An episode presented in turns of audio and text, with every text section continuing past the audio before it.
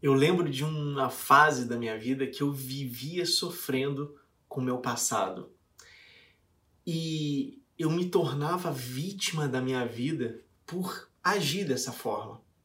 Até que um dia um pensamento durante uma meditação veio na minha cabeça. E esse pensamento provavelmente foi oriundo de alguma coisa que eu li, alguma coisa que eu vi lá na década de 90 e que me impactou profundamente. Naquele momento eu estava resgatando esse pensamento comigo. E aquele pensamento falava assim: não importa o quão difícil foi o seu passado. O que importa é que você sempre tem uma nova chance para fazer diferente, para começar de novo, para começar de uma outra forma. E aquela frase me impactou profundamente, que eu vivo repetindo ela para os meus alunos nas minhas mentorias, porque é a verdade. E todos eles, todos os meus alunos, todas as pessoas que eu falei essa frase, que eu indiquei, mudaram a vida deles. Porque passaram de uma condição, de um passado que estava assombrando a vida deles e fazendo eles se sentirem vítimas da vida.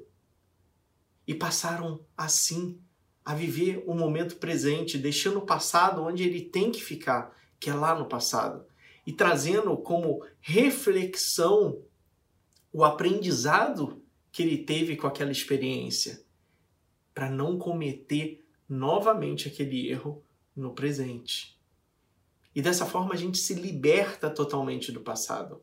Mas lógico que não é num passe de mágica, é com treinamento.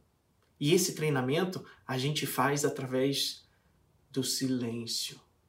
Por isso que a meditação é uma ferramenta excelente para a gente começar os processos de autoconhecimento e o processo que vai ressignificar toda a nossa relação com o nosso passado e com o nosso futuro, para que a gente consiga viver o nosso presente da melhor maneira possível, aproveitando ela da melhor maneira possível nos beneficiando de todas as oportunidades que estão acontecendo na nossa vida no nosso presente. Porque o nosso futuro depende do que a gente está fazendo no nosso presente. Porque se eu não estiver fazendo nada no meu presente, o que será no meu futuro?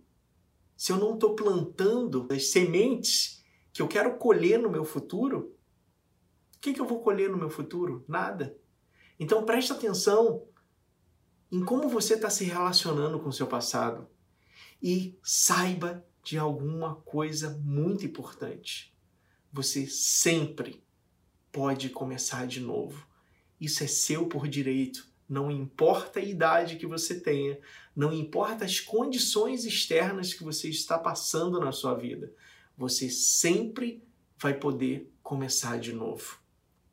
E se você gostou desse vídeo, Compartilha com aquelas pessoas que você ama, com aquelas pessoas que você acredita que estão precisando ouvir isso, porque o mundo está precisando de mais esperança. O mundo está precisando que a gente olhe de uma forma diferente para nós e assim a gente se transforme, para que o mundo consiga se transformar num lugar muito melhor para a gente viver.